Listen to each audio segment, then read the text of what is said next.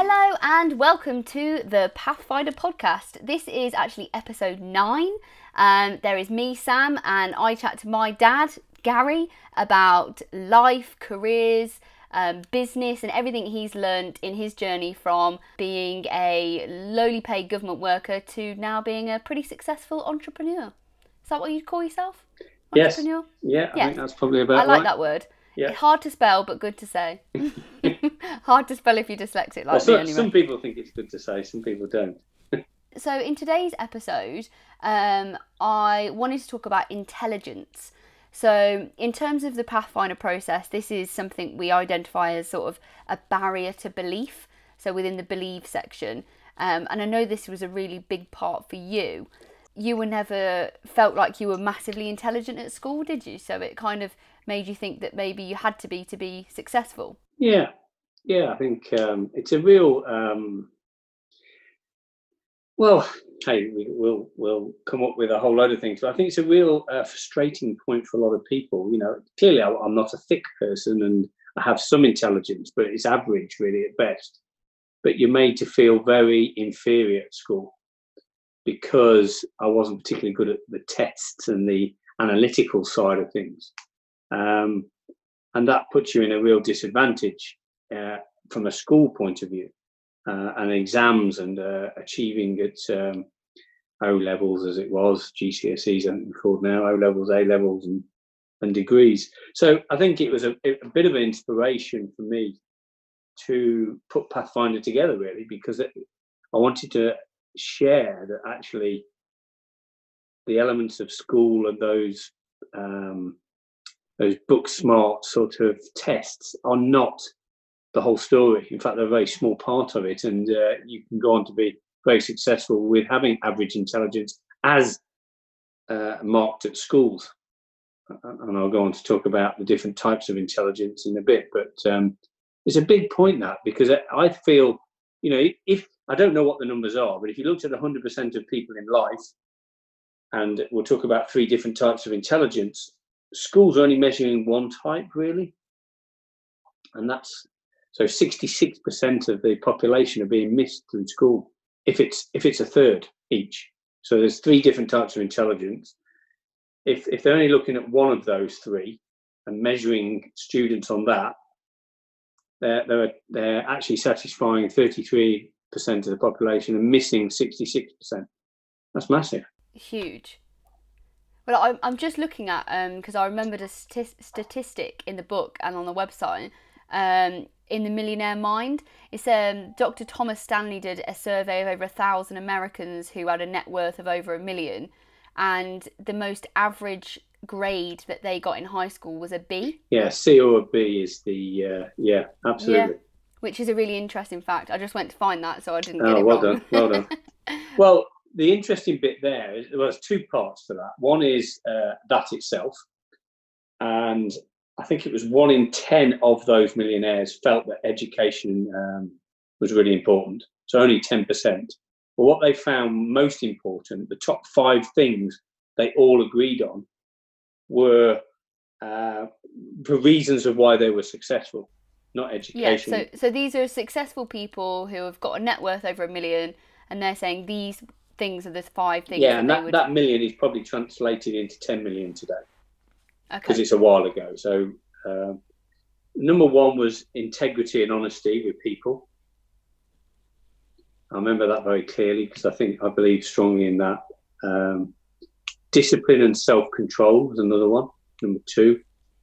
And loving what they do, number That's three. I know. I think working harder than most and being able to get along with people were the other two of the top five Yeah. things. So, you know, they're the they're the ones that very successful people feel are important in their life or that have made them successful. Education is ten percent, not much, not much at all, and that's the that's the point that I wanted to make. A, I wasn't very good, but having been quite successful, I wanted to give people the mindset that it's not everything at school and your your school grades because it's pretty black and white at school, isn't it? You either pass or you fail. You either get an A or you get a B or you get a C. You know, and then you're bracketed. You're in a you're in a certain group that you can't struggle to get out of really. And you are kind of conditioned to think um, the people at school, the people who will be successful are the ones getting all the top grades, the ones going to Cambridge, the ones going to Oxford. Wow, they're going to be incredible. And they might go on to have really great careers, but actually, it could be that that naughty girl in the corner who actually creates yeah. some um, incredible business. Incredible, or... absolutely, and uh, that, that's so true. That is so true. So my question here: Do you have to be intelligent to be successful? I suppose intelligent here we're talking as in you call it book smart. Yeah. I suppose the answer is no. No, absolutely not. Uh, definitely not. And and you know you've got to be careful with definitions of success and intelligence. You know we're being quite general here. Mm-hmm. Uh, but at the end of the day, um, intelligence is often uh, measured and has been historically and probably still is is in, in on intelligence tests, IQ tests. Book smart people very often go on to be professionals. Mm-hmm you know, accountants, lawyers, doctors, those sort of people, uh, which can have a very successful career, by the way. But that, that doesn't mean if you don't have those book smart skills that you can't be equally successful or even more. Yeah, because school kind of works for those professional jobs, doesn't it? And sort of in university, like you need that education and you need that knowledge and you, you need those skills in order to do those jobs. Absolutely, and I think that's uh, that's the way it is but you know, don't feel second class, don't feel inferior, and very often the most successful. And if you if you term you know people with 10 million pounds, you're in less than one percent of the population. Um, then you can also be very successful without that book smart skills. Yeah. So is that how you felt at school? You didn't feel like you were being set up or the teachers thought that you would be successful just because you weren't a top student. Yeah, I think it, as you say, it's a default. Mm-hmm. If you if you did a, a, a quiz on all those uh, millionaires uh, through that book, which is a brilliant book, the, the Millionaire's Mind, of those thousand millionaires in in, in America, which was a, a fascinating study. If you did a study and said what what grade do you think they would get to the average person in the street, I bet they'd all say they get A's. They were smart people. Yeah, really yeah, they were clever people. The truth is, no, it was C's and B's. Yeah. And none of them had the grades to go to a top university. Not one. So none of them went to a top university. So you know that's a that's a fact in itself. And I think what what I try and use that fact is to echo the truth. Most people I meet and work with and get on with are not book smart people. They see life differently. They're quite creative people, actually. So your peers, like um, you go to Toronto every six months to meet with a group of entrepreneurs, and you call it Entrepreneurs Anonymous because you've all all got this slightly strange um, excitement for trying to build businesses and um, make money. Not strange, that's not the right word, but you know what I mean.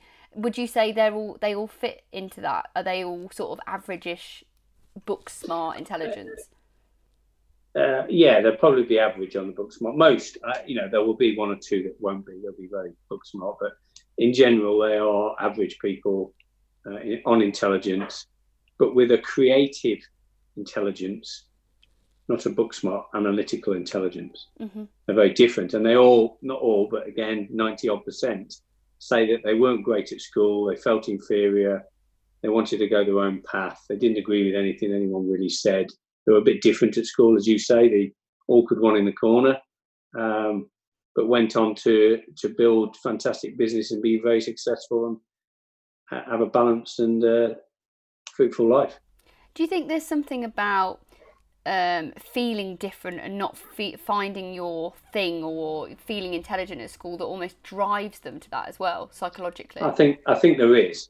Uh, yes, I think there is. Mm-hmm. And I think the worse that is, the more successful they're likely to be. yeah, the more people told you at school that you wouldn't be successful, the more yes. you feel the pa- the passion think, to I, be successful. I think I think you know, just knowing life, I'm pretty damn sure that's true.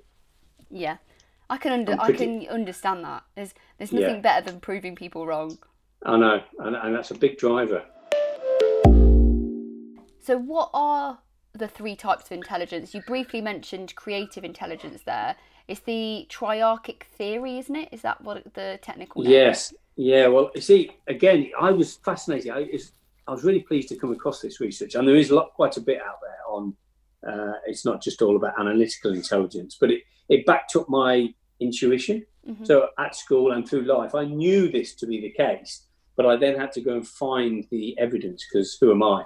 You know, my intuition isn't strong enough in the world. So Robert J. Sternberg, who's a leading figure in human intelligence, he's got a basis of uh, triarchic theory of intelligence, which covers not just uh, the analytical, he calls it analytical, I call it book smart. Yeah. Uh, which is what education loves so much, is academic problem solving. There is two others, which is one is creative intelligence, which is often those people get those answers wrong, those analytical answers, because they think differently. Mm-hmm uh, they they're very good at dealing with new and unusual situations, and they see life from a different perspective. So that creativity is not often measured at schools. Yeah. It's just that you're a bit weird and you got the answer wrong, so go away and get it right. Yeah. Go and think like the book smart people, which will never ever happen in a million years. So they feel frustrated, inferior. angry, inferior, not working, etc. And the other one that really sticks in my mind is practical intelligence, um, which in my day used to be uh, certainly for the lads go down and do metal work, go and work with your hands.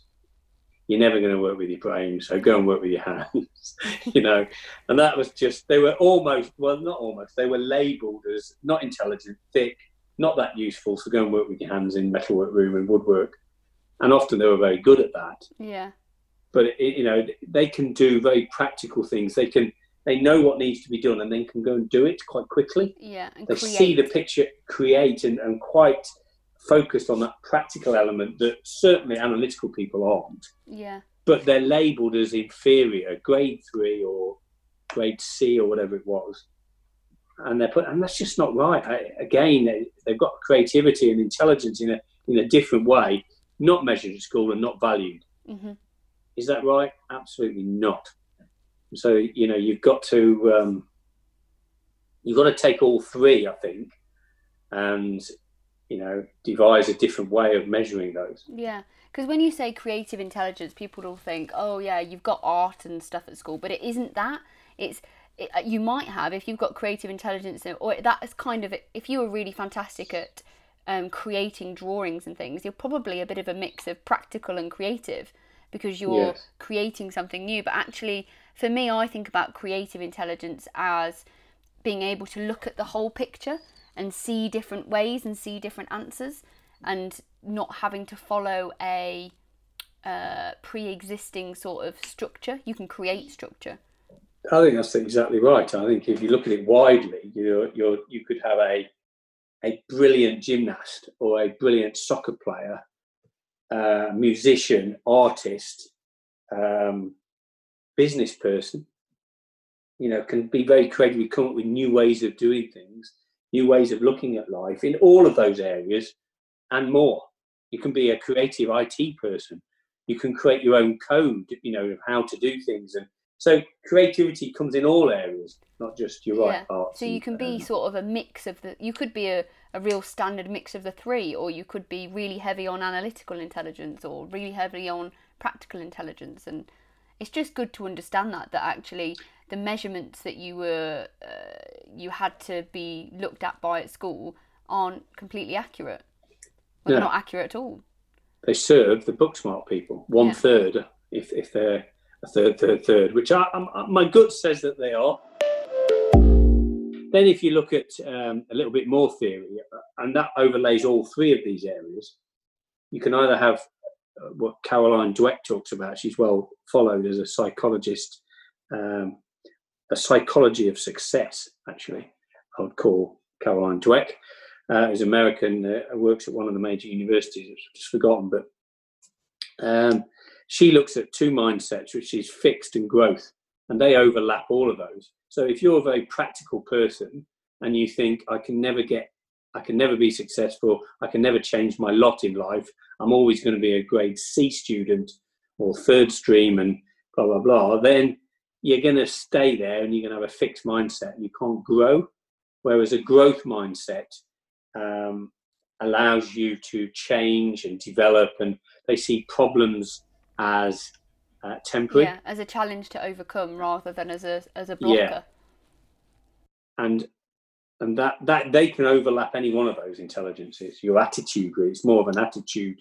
And she talked about attitude being the most important ingredient for success, as long as, as well as uh, what does she call it? Um, it doesn't matter what she calls it, but it's it's the ability to persevere. Um, and uh, when something presents itself as a problem, the ability to go over it and go through it or around it, finding solutions and not caving.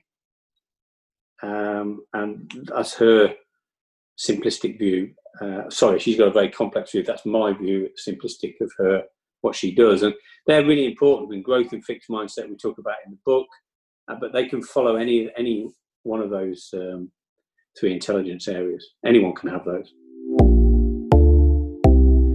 Another um, intelligence that we should probably look at is EQ, which is something that I only came across um, from hearing about it from you.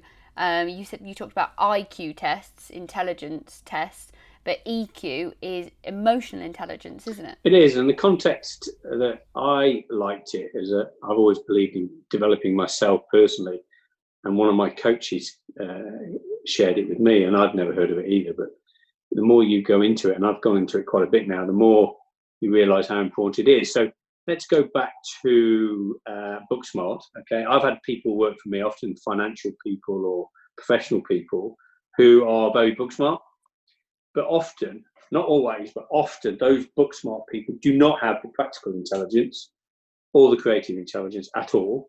Uh, and so I've seen them sit in meetings and we're going through various things with, say, a dozen people in the room. Uh, and I come out and talk to them, and they they have a very different picture of what reality is.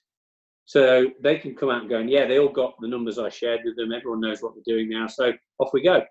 And I go, no, no, no one actually got what you said. Uh, they nodded and did it because they were embarrassed to uh, not want to appear to be uh, unintelligent or ask the questions, but none of them got it, and nobody understands what they're going to do. So we now need to cycle back individually and work out what's going to go on. And they sit there dumbfounded and go, What? Because they haven't picked up what's going on in the room. So emotional intelligence is two things really. One is understanding yourself and the second part is understanding the people around you, the social awareness of what's going on. And often those book smart people don't have that. It's because they're so intelligent, they understand, they think everyone gets it. As soon as they share the words or the presentation, everyone gets it. And they don't have an appreciation, they don't. And that and the example where I've come out of a meeting, I am not exaggerating. They've gone, yeah, right, everyone gets it now, so let's go and do something else and they have no appreciation that most people didn't get it at all. They don't understand it. They don't know what to do with it, and it's absolutely useless because you didn't put it they're over. They're not picking up on those signals and they're those not pick, situ- No, situation. they haven't got that. They're looking at it differently. So you need to put it into their language or sit down. So the whole, and that's the emotional intelligence, which is understanding that other people didn't get it. And I've had one-to-one conversations with people that, you know, the understanding between what's been said and how you do it are very different. And that's why I always enjoy face to face meetings because I would say my emotional intelligence is quite good. I know if somebody's fibbing or not. They're not lying on purpose. They're just they're saying it for all kinds of human reasons. Like I don't want to appear to be dumb. I don't want to. I'm happy to you think that I'm following the company line, but really I'm not. Or I don't really believe this. All those signals are there. You've just got to see them. I think people. I think I think it's a relatable thing. I think people understand, even socially, sometimes you can be in a situation, have a conversation, and some people you're like, I don't think you quite understood what's going on here, or they've missed something, or you know they're saying something, and one person's clearly quite upset by what they're saying, but they haven't picked up on that, and they continue, or everybody's seen that in social situations. It's linked to uh, there's a company called Talent Smart, which is a leader in uh, emotional intelligence, they say 90% of top performers have a high IQ. Do you mean EQ? EQ, sorry. 90% of top performers have a high EQ. and they believe they earn thirty thousand dollars per annum more on average than anyone else who has a lower I, I, uh, EQ.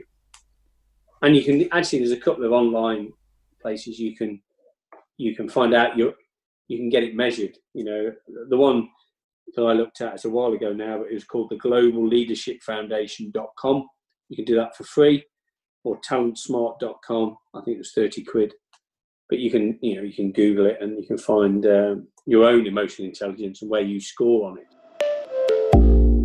So you say you're quite high in emotional intelligence, and I think I'm I am as well, which is great. But what if you are low in emotional intelligence and you recognize that are there things you can do? Can it is it something that can grow? Can it be improved? Yeah definitely. You can learn i think i've learned mine. I don't think i was always particularly good at it. In fact earlier in my career i don't think i was good at it. But you learn because it, it's um, i've done a lot and therefore you learn uh, through pain mm-hmm. getting it wrong. So you think you're addressing a group of people and everyone's got it but you realize that wasn't the way with that person.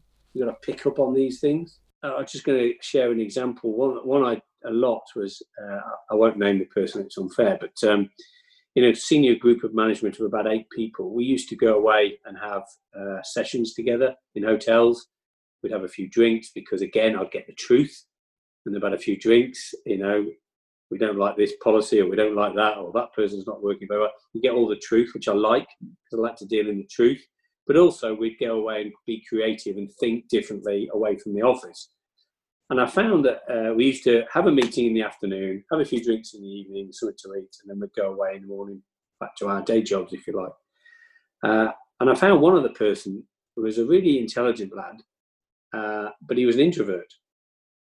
And I discovered that that format didn't work for him because being a introvert, he needed time to process, and the rest of the group were extroverts. So we we're all fine, blah blah blah you know, get on with the job. But he would need to think and process what was discussed and then come back with an answer. So I changed the whole format for him. And it was quite in, inspirational for the other group members as well. Because, so what we did, we'd have a meeting, we'd have something to eat and a few drinks, but we'd come back in the morning and have two or three hours before leaving and going back to our day jobs. And what happened is that he allowed him 24 hours to process that information. And the stuff he used to come up with in the morning was mind blowing. He needed that time. So all the extroverts get all their best information out straight away, and in the bar, we're chatting it through. He's gone to bed and thought about it, and got up in the morning and thought about it. Comes to the meeting, goes right. I think the answers are duh duh duh, and everyone's not not you know hundred percent of the time, but most of the time, everyone's going, my goodness, that is the answer. How brilliant is that? so you see what I'm saying? You've got to understand. That's a bit of emotional intelligence on my part. I was going to say that's your emotional intelligence to understand that. And we wouldn't have progressed as a company and as a, as a team as much without his input, which was brilliant, but we didn't give him the platform. So what would have happened to that information? He may have brought it up three months' time. He may not. So we'd have missed it. So those are the sorts of things. But if you're not high on emotional intelligence, practice. Practice practice observing people in meetings observing people in social situations. Who do you think's got this and who hasn't? You know whatever the topic is. Who who feels like what who yeah and work what. out so if there's someone discussing politics in a social situation just observe people and uh, how they will accept it and nod in a social situation uh, and then go and have a one-to-one with them and say, "What do you think about uh, what was just discussed?" And you might find that theirs is different. So you start to learn and look for the signals. There is a very good. There's two two resources I would I would share. One is um, a book called How to Win Friends and Influence People by Dale Carnegie. I think that is an eye opener if you're looking to influence, and that's really what emotional intelligence is is getting influence and understanding pain and pleasure and where it is really in human yeah, behavior. It's, it's, understanding people and how they feel and what they think. Yes, and it's yeah. important to do that, and you can improve on that for sure. And that book is very useful in uh, helping you work out how to influence people and do it in the right way. The other one that's quite powerful is called NLP, neuro linguistic programming. And neuro that is about. Sounds complicated. It does. So if I break it down, which I like to, just to make it simple for everyone, neuro is the brain, linguistic is language, programming is uh, well how you learn behaviors and, and often your unconscious behaviors. Um, so I'm not going to go into all the details of neuro and uh, NLP, but it, you can learn about people's unconscious behaviors and your own. Uh, it's quite powerful, and you can learn how to influence people. Uh, it's a it's an art, so you can take a course in it uh, and become an NLP practitioner. Uh, often takes about a week, but you you understand about uh, unconscious behaviors, you understand about the brain, and you understand about language and how to pick up on non-verbal cues and different cues in people. Yeah, in in any sort of situation where you're working with people, I think it's valuable. And would you say it doesn't matter? So we talk about focusing on your strengths. So if your strengths lie in a different area, so any of those areas of intelligence or anything, EQ is useful to everybody. Yeah, it is. You should have a um, a level of it. Okay, so it doesn't have to be brilliant, uh, but recognise you're not brilliant with people. So you do a bit that isn't the people interactive. Employ somebody who is. You know, mm-hmm. depending on what your business is or what you're what you're trying to get to. You know, teamwork is important. So if you've got a business that is critical to have EQ, high levels of EQ, and um, working with people all the time and wanting them to go in a certain direction, and you're not particularly strong at it, even though you work at it, then employ somebody who is. Great. Well, I think that covers um, intelligence pretty well. Um, I knew it was a topic that you feel passionate about, and I do too. So um, I hope everybody has enjoyed listening, and we will speak to you next week. If you want to get into any more of it, then um, Talent Smart, we mentioned, um, book, uh, How to Win Friends and Influence People, and there's loads of stuff, obviously, and all of this is linked at pathfinder.me as well. Cheers. Bye. Thank you. Bye.